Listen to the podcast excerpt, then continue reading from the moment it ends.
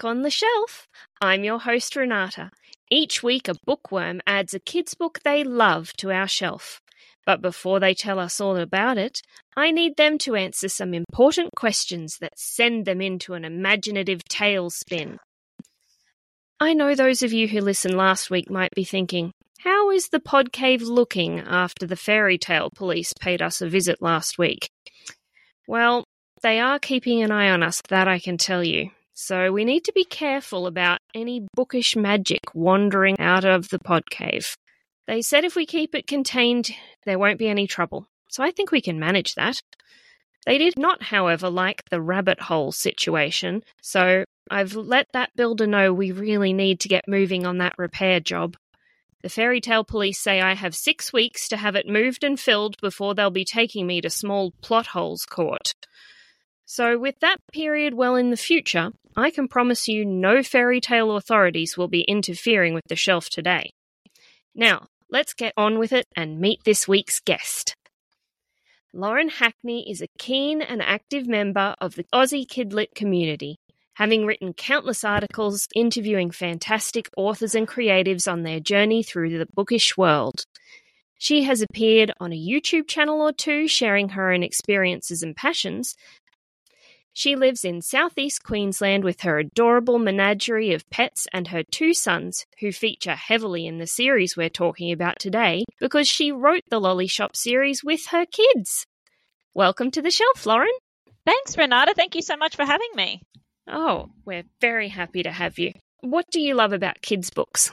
I personally love that they bring me back to being a kid.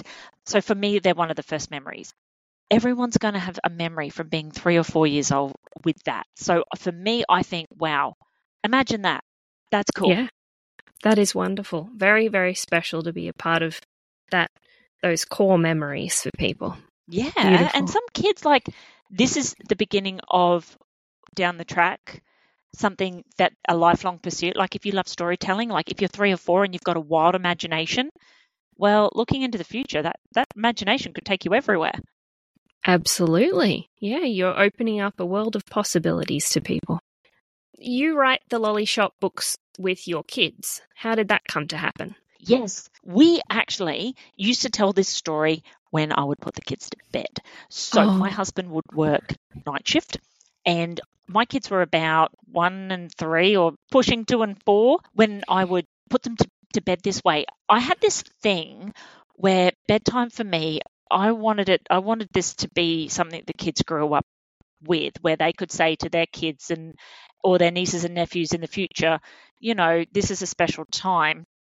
I, I kind of made an effort so many times a week to snuggle between them, push their beds together, snuggle between them, and we would. It just so happened that the lolly shop story was the one that stuck and kept coming back. We mm. we kind of would tell stories of you know the carrot that misbehaved in the fridge and wanted to stab the tomato, like you know, um, or what it would be like. Imagine the fridge being an apartment shelf, right, and mm. an apartment building, and the butter in this shelf it doesn't like the milk that's in the door, and then the apples in the crisper aren't liking the fact that the saucers are on the top shelf. What did you do to deserve that space? You know, like yeah. So it just so happened though that the lolly shop was the was the story we created that stuck and we loved and we enjoyed. And then so as they grew older, the story developed a bit more. We made the lolly shop. So it was a, a family project to distract me from, you know, stresses of being an adult. And we would spend nights piecing the story back together because the boys at this age were now six and eight. So the story was four years old. Hmm. And we had to think, right, what are the characters' names? What are they going to look like? Let's try and you know, draw this character and draw this character. And gee, it sure beat whatever rubbish was on the TV, I tell you that. Yeah, yeah. It sounds to me like the lolly shop and the endless shelf would be near each other. Like they they would be close together within walking distance, I reckon. It's it's yeah. a similar magic. Yeah. Yeah, why not? It'd be great. Because as the book series grows, the magic does change a little bit because mm. someone accidentally mixes some lollies together to. Uh, yeah, you're gonna have to wait till book four for that. oh, okay. We've got another book coming. That's really really exciting. So, what's your favorite part in this process making the stories with your boys? Oh, I love that it's part of us now. Yeah. One of the best parts now that it's it's out there, it's part of our lives, and, and we get to encourage so many people to do it. Is you you hear so many kids do have their own stories. It's amazing. Mm. Yeah, it's magical how sharing your writing with the world, it takes on almost a life of its own. Like it, it, it develops this further layer of magic that you would never have come up with, but these other the readers sort of bring their own stuff to it and it, it just makes it that little bit more meaningful. Pajamas or a ball gown? What would you rather wear when you meet the king? oh, I have Minecraft pajamas. yes. Charles, do you like Oh. Minecraft? Yeah. I've also got a Pikachu onesie, so I could. I'll tell him my Oh. Pikachu jokes. Like, how do you get Pikachu on a bus? You know, you Pokemon. what about you, Renata? Ball gown or pajamas? oh, pajamas. I think I'd be too nervous if I was all dressed up fancy. I'd rather be comfortable. Yeah, I'm gonna. I'm gonna eat something and spill something real quick.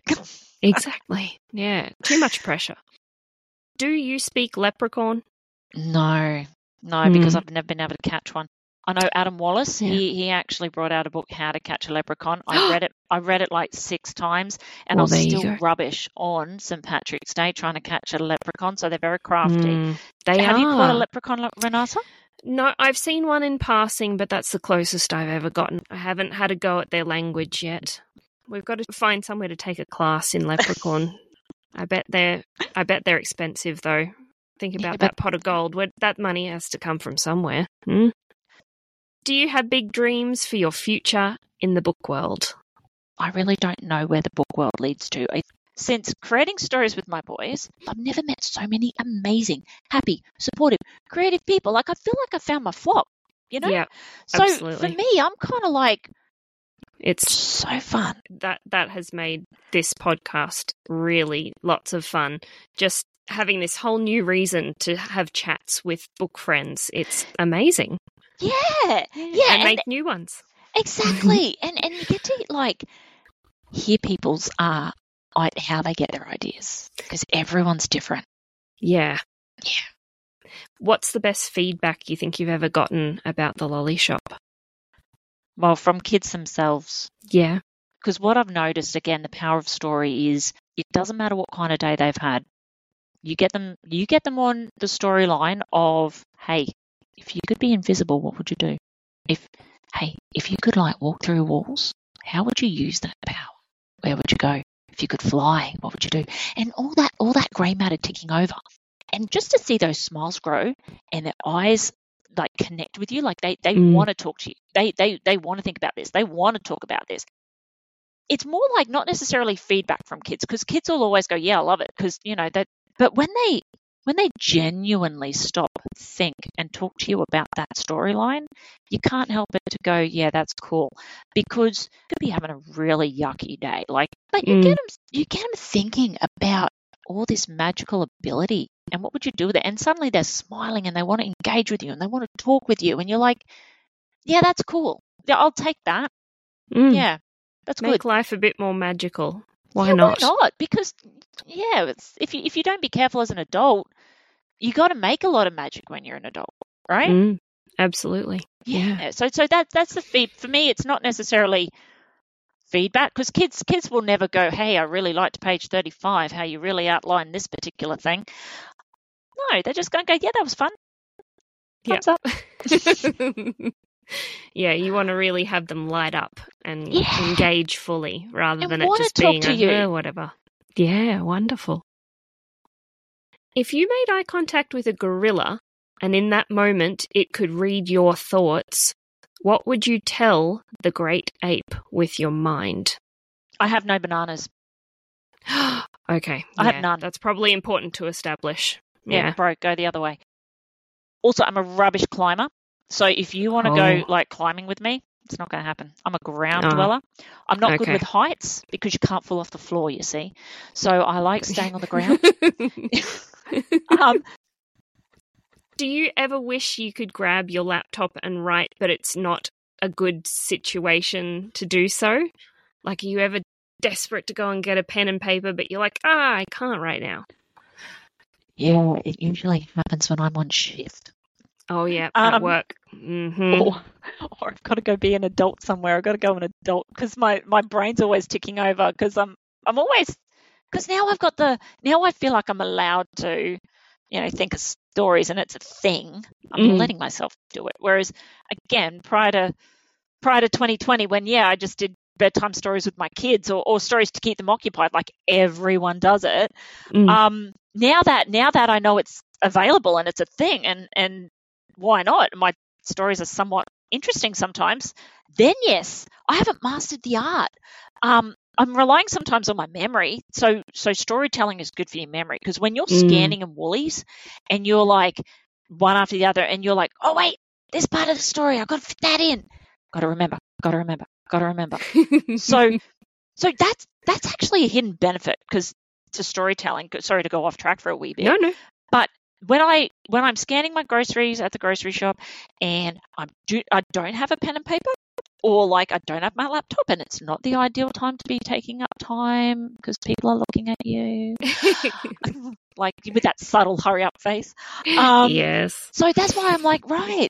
So storytelling is a bit of a bonus. Like if, if you're It is. really wanting to tell your story because you'll remember it if it's a really good part, and then you'll remember, remember, remember till you till you can, till you pop all your groceries in the ute and you put your you know thoughts down on the scrap paper that's on you know underneath the seat in front of you. So yeah, yeah, Absolutely. My biggest problem is when I'm driving. You Yeah. cannot write then. And I always like, you know, you're driving past something, you get an amazing idea from what you just saw. You definitely cannot stop to write. Oh, I agree with you. Hey Siri, can you can you record me talking about a cheesy pizza? Yes, Renata. Ordering you a cheesy pizza now. No, I don't want you to order me a pizza. I said record story about a cheesy pizza. That's I don't right. think Siri's good at that. No, no. Mm. Robots. Can't work with them, can you? Are you working on any new stories at the moment? Yes. You mentioned a fourth book just before. Yes, because book one of the Lolly Shop is about the Lolly Shop. Book two is where the magic comes from, and book three is when is sorry explains where the where the world where the magic comes from and our world where the Lolly Shop is starts to coexist. And if I can wee Ooh. spoiler alert a little bit, it's called Calm Before the Snow. Because Oh. with all this magic and mischief, Brisbane gets its first white Christmas. So if you've ever wanted to know what a 40 degree Christmas day looks like with snow in your backyard, you're about to find out. Oh, oh my goodness. That would be fun. That would be very different It is. every and- Christmas I've ever had. Well, and, and exactly because again, my children.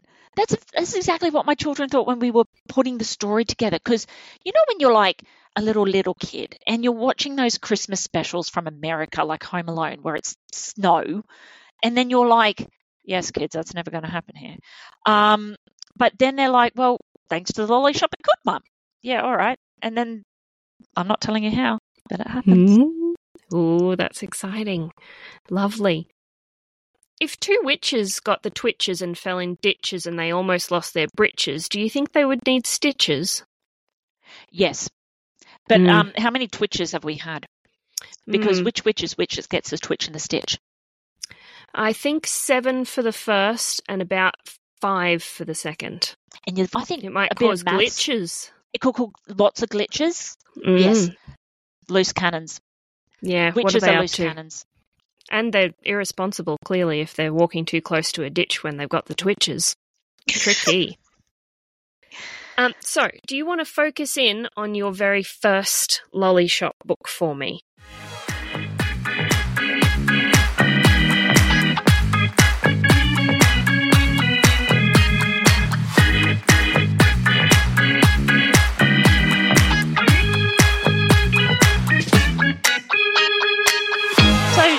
Short of it, Baxter and Ethan own a magical lolly shop where, depending on which magic lolly you buy, it gives you that particular power. And the power doesn't Mhm. last all the time. So, you can go back to the shop and be invisible one minute and walk through walls the next and run like a cheetah the next minute. Wow. And then, you know, thinking of now, what would you do if you're invisible? Or what would you do if you could float in a bubble? And my youngest would be like, Mom, it's raining. Let's get in these bubbles and float, you know. So, And then my other son, because we we live in a seaside village, my other son would be like, "Mom, oh no, what if we float in a bubble and it takes me out to sea and I pop and I land on some coral or I land on the oyster rocks?" I'm like, "Well, champ, that that's what comes with the Yeah. magic mischief." Um, Consequences. consequences. With the lolly shop featuring Baxter and Ethan, mm-hmm. is there a lot of similarity between them and your sons, Baxter and Ethan? Believe it or not, they are they are who they are in the story. Ethan's the mischievous one. Ooh, troublemaker. Baxter's a serious one. So Baxter's like the Oh. one going, You can't keep tasting the sugar champ. We need to make lollies out of that. Ethan's like, "Eh, what if we add more sugar in? So so they are who they are in the story. But then as the story changes, so does the characters, because the characters develop and they grow and they put themselves in situations where Baxter learns to be silly and Ethan learns to grow up a little bit because he, he's just so cute. He's forever the person going, I'm invisible. I'm like, yes, yes, I know you are, dear. That's lovely. So it's sort of like a snapshot of their childhood as well, then. So Baxter and Ethan own a lolly shop. Mm. And it just so happens that one day they thought a shipment of sugar arrived to the shop when it really Mm. wasn't. It was magical powder. So, and they started go. So every day they would go at night time. Sorry, morning and night they would create lollies for the shop. So there's a kitchen at the back of a shop, and you know some sometimes it's gummy bears and sometimes it's rainbow lolly straps and jelly beans and gobstoppers and all this. And then one day they thought what they thought was sugar and added it to some strawberry red lollipops. And Baxter starts to float up to the top of the ceiling and bumps his head. And Ethan's like, what? What'd you do? You happen? I want one of those. Share it. Give me it. And so Ethan gets his and he's like, wow, I'm floating. And Baxter's a bit, oh, oh, oh, we really don't know what to do here. And it turns out that this powder, if they add it to the different lollies, you get a different effect with every different lolly. So jelly beans are going to make you jump. Wow. Gobstoppers make you invisible. Strawberry lollipops make you float. Uh, they added it to the marshmallows and they turned into these big fluffy clouds that just floated about that you needed to run and run around and eat before they dropped to the ground. Um, you know, so and then you got the it made the gummy bears come to life. So yeah, so you so you have the moment you open up the packet, the gummy bear's alive, and it, depending on the color, depends on its personality. You know, if you oh, get a oh, okay. red one, Some are friends, one- some are foes. yep, some of them are just going to tickle you. Like- oh, Yeah, tickly gummy bears. You got tickly Ooh. ones, you got cuddle ones, you got hide and seek gummy bears, you've got you know mischief maker gummy bears, you got holograms. Rainbow lolly straps give you a duplicate. What? So if you want a twin, boom, there's your twin. So so they Oh. got this lolly shop going. They end up making all these magical candies. They had kids everywhere in the village trying all these different different magic candies, creating so much havoc until the adults had enough.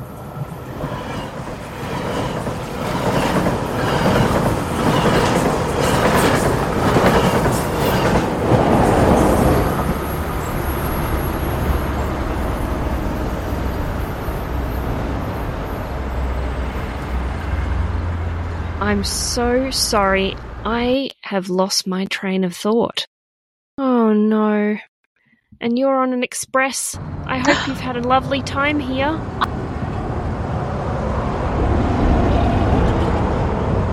I've had a great time, Renata. Can I please come again? Yes, please do. Bye. Thank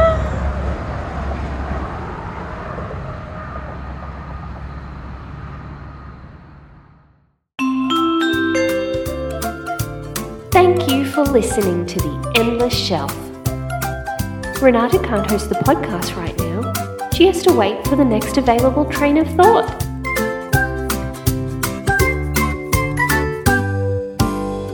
The train stopping on platform one is the household chores train, stopping all stations for eternity.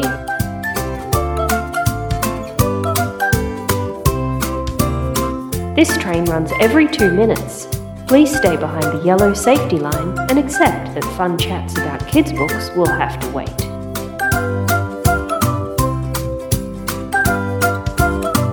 See you next week. The train passing platform 2 is an express train to book riding, stopping nowhere anytime soon.